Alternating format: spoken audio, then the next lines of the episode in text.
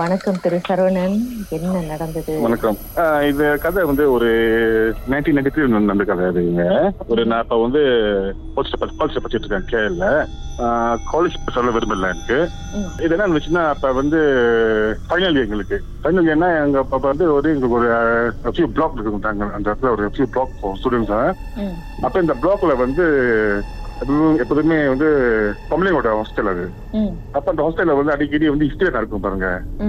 இப்ப என்ன பண்ணாங்க? மென்ஸ் என்ன பண்ணாங்க? ஓகே ஆம்பளைங்களோட பிளாக் வந்து முன்னுக்கு வச்சுப்பாங்க ம், இந்த பிளாக் வந்து ரொம்ப பின்னாடியா இருக்கும். சோ என்ன பண்ணாங்க? பிளாக் மாத்தினாங்க. ஆம்பளைங்களாம் அந்த பிளாக் போயிட்டு பொம்பளைங்களாம் எங்க எங்க பிளாக் வச்சுட்டாங்க பாருங்க. அப்ப ஏற்கனவே இந்த கதை தெரியும் எங்களுக்கு கேள்விப்பட்டாங்க இது மாதிரி இந்த பிளாக்ல வந்து ரொம்ப கேட்ட இருக்கு அப்படி இருக்குன்னு சொல்லிட்டு இருந்தாங்க பாருங்க. அப்ப நாங்க எங்க- பேசினா அந்த அந்த பிளாக் முதல்ல விட்டாங்க பாருங்க. அப்ப நாங்க விடும்போது ஒண்ணும் இல்ல. ஃபியூ ஒரு ஒன் டூ மந்த்ஸ் ஒண்ணும் இல்ல. மந்த் என்ன வச்சீங்கன்னா சும்மா சும்மா நிறைய ஸ்டூடெண்ட் சொல்லுவாங்க. அங்க இதை பார்த்தேன் இதை பார்த்தேன். அப்ப நாங்க சொன்னோம் இது மேபி சும்மா பையனுக்கு சும்மா வேலை சொல்றாங்க போல இருக்கு. இல்ல ஒண்ணும் இருக்காது அப்படின்னு. இப்போ தடவை பக்கத்து பிளாக்ல வந்து இன்னொரு ஃப்ரெண்ட்ல அவரை விட படிச்ச ஒரு தான் என் பேச்சு ஒரு தான் அவர் சொன்னாரு சாரா இது மாதிரி நேற்று வந்து என் ரூம்ல வந்து எதுவும் வந்து நடமாட்டுறது மாதிரி தெரிஞ்சு இருந்தாரு ம், அப்ப நான் சொன்னேன் நான் சொல்லாதீங்க.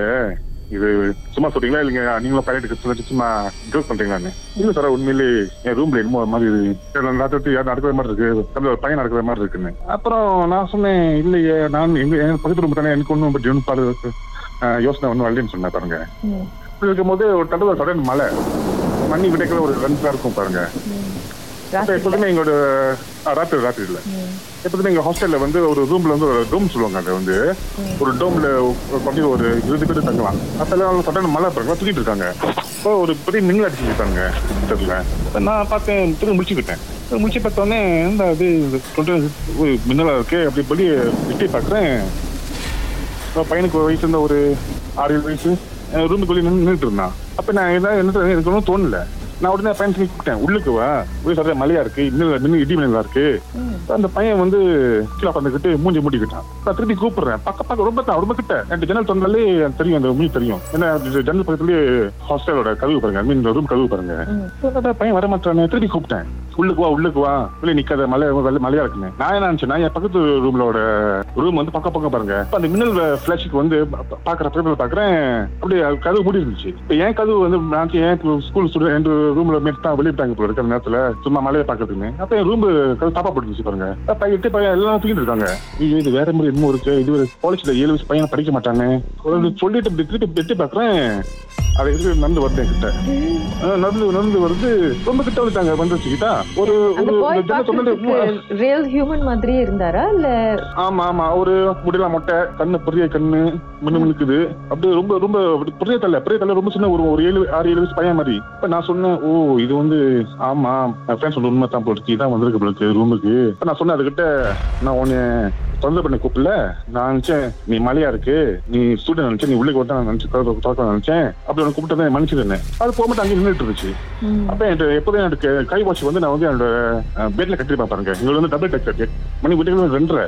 ஓஹோ இது வேற விதமா இருக்கு நான் மெதுவா ஜன்னலை மூடிட்டு பார்த்துட்டேன் அஞ்சு கட்டி திறக்கிறேன் அது அங்கேயே நிக்குது. என்னையே பார்த்துட்டு இருக்கு. இது இப்படி ஆச்சு. அப்ப நான் ஒன்றும் சொல்ல நான் டைடு திறக்கவும் முடியாது. ராத்திரி வேற. சூரியன் தூங்கிட்டு இருக்காங்க வேற எங்க ரூம்ல சரி பரவாயில்ல. நான் மெசேஜ் தைரியப்பட்டுக்கிட்டு தூங்கிட்டேன். தலைவர் மாதிரி. மறுநாள் கீதா சார் மறுநாள் என்ன நடந்துச்சு அப்படின்றத பாட்டுக்கு பிறகு பேசுவோம். அப்படி லைன்ல இருக்கேன். Okay okay right. சம்பவத்தை நீங்களும் எங்களோடு பகிர்ந்துக்கணும்னு நினைச்சீங்கன்னா வாட்ஸ்அப் பண்ணுங்க. பூஜ்ஜியம் மூன்று ஆறு நான்கு ஒன்பது ஒன்று மூன்று மூன்று மூன்று மூன்று. உங்க பெயர் அதுக்கப்புறம் ஹேஷ்டாக் எம் டி அப்படின்னு டைப் பண்ண மறந்துடாதீங்க.